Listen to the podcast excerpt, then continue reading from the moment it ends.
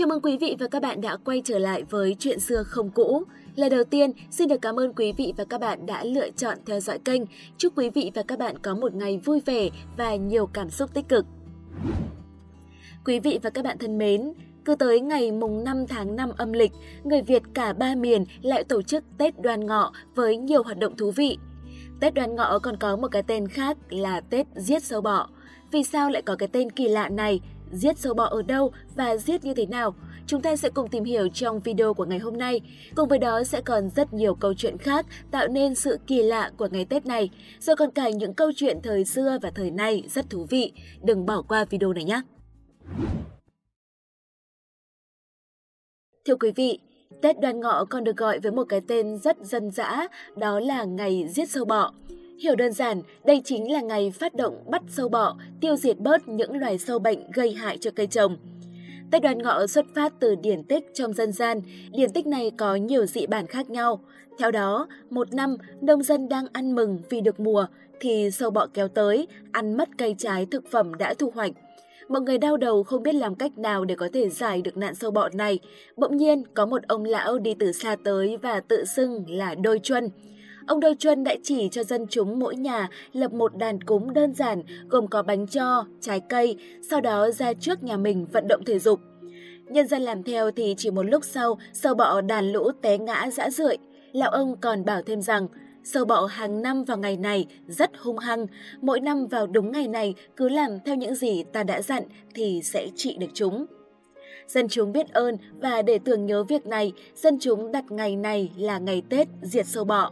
Nhiều người còn gọi nó là Tết đoan ngọ vì giờ cúng thường là giữa giờ ngọ. Thưa quý vị, ngoài tên gọi là ngày giết sâu bọ thì Tết Đoan Ngọ còn có một cái tên khác đó là Tết nửa năm. Theo tiến sĩ Trần Long của Trường Đại học Khoa học Xã hội và Nhân văn, Đại học Quốc gia Thành phố Hồ Chí Minh, người Việt xưa thì thường ăn Tết vào tháng 11 âm lịch hay còn gọi là tháng Tý. Do vậy, tháng 5 sẽ là thời điểm giữa năm, cùng với lúc đó thì cũng kết thúc vụ chiêm và bước vào vụ mùa. Đây là thời gian mà người dân làm lễ cúng tạ ơn trời đất, tổ tiên, ăn mừng mùa vụ thành công nên còn được gọi là Tết nửa năm hay là Tết giữa năm. Đoan có nghĩa là bắt đầu, ngọ là chỉ giờ ngọ, tức là khoảng thời gian nóng nhất trong ngày là từ 11 giờ tới 13 giờ chiều. Đoan ngọ có thể hiểu là ngày mở đầu của chuỗi ngày nóng nhất trong năm. Theo những giải thích mà tiến sĩ Trần Long đã nói ở trên, thì người ta cho rằng Tết Đoan Ngọ hình thành ở Việt Nam. Vì lễ cúng tạ ơn trời đất tổ tiên, ăn mừng mùa vụ thành công là một đặc trưng riêng của nền văn minh lúa nước. Nghề trồng lúa nước đã buộc người nông dân phải quan sát thời tiết và sâu bệnh, dẫn tới ngày Tết Đoan Ngọ đã ra đời.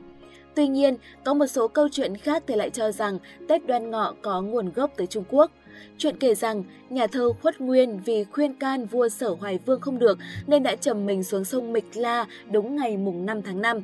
Để tưởng nhớ Khuất Nguyên, vào ngày này hàng năm, Trung Quốc vẫn tổ chức đua thuyền với ý nghĩa tưởng nhớ và tìm thi thể của ông.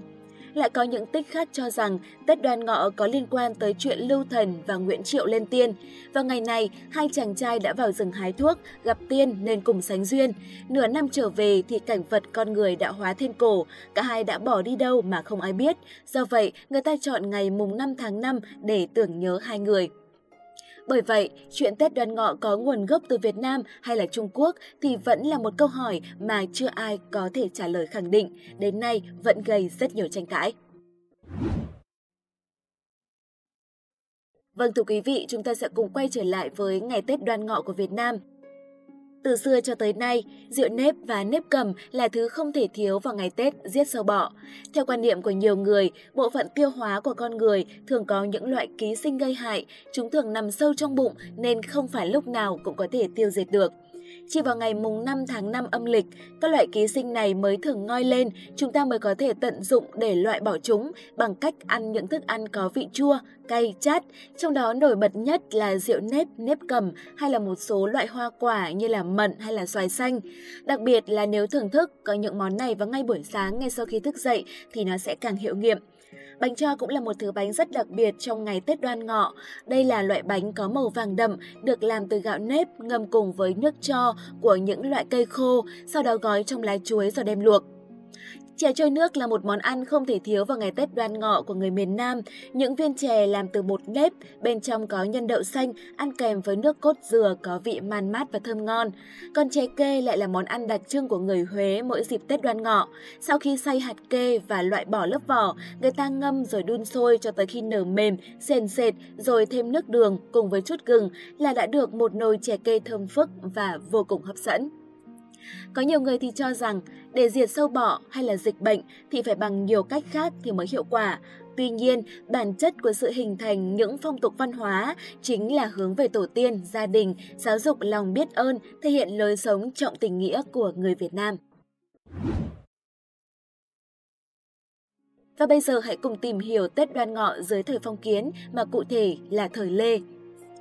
Trong những lần trò chuyện về Tết Đoan Ngọ tại Hoàng Thành Thăng Long, Hà Nội, thì giáo sư sử học Lê Văn Lan đã từng dẫn chứng trong sử sách để khẳng định rằng trong cung đình, dưới thời Lê, vua và triều đình long trọng tổ chức nghi lễ cúng tế tổ tiên, lễ thường triều và ban yến, ban quạt cho những quan thiện quyền uy của bậc thiên tử và mang giá trị nhân văn sâu sắc. Các nghi thức tế lễ được tổ chức ở Thái Miếu và Điện Trí Kinh. Ngày Tết Đoan Ngọ có một nghi lễ đặc biệt đó là lễ ban quạt. Nhà vua tiến hành ban quạt cho các quan. Để chuẩn bị cho nghi lễ này, triều đình đã giao cho bộ hộ cấp phát tiền công để chuẩn bị quạt ban cho ngày Tết Đoan Ngọ. Làng Đào Xá thuộc Tổng Ngọc Cục, huyện Đường An, Phủ Thượng Hồng, Trấn Hải Dương, nay là làng Đào Quạt, xã Bãi Sậy, huyện Ân Thi, tỉnh Hưng Yên, được giao trọng trách làm quạt để vua ban. Quạt sau khi làm xong được đệ tiến cho văn miếu, vũ miếu và vua sai ban cho hoàng thân, vương thân, quan văn võ đang tại chức, binh doanh các cơ và đội thuộc bộ. Trong thời tiết nóng bức của ngày Tết Đoan Ngọ, nghi thức ban quạt là thể hiện sự quan tâm đặc biệt của nhà vua dành cho các quan. Ân điển ban quạt của nhà vua còn có ý nghĩa sâu sắc, đó là ban phúc lành, sức khỏe và bình an. Ngoài những nét đặc sắc về nghi lễ cung đình thì trong dân gian, ngày Tết Đoan Ngọ cũng có những phong tục hết sức độc đáo như là giết sâu bọ, hái lá làm thuốc nam hay đeo bùa ngũ sắc.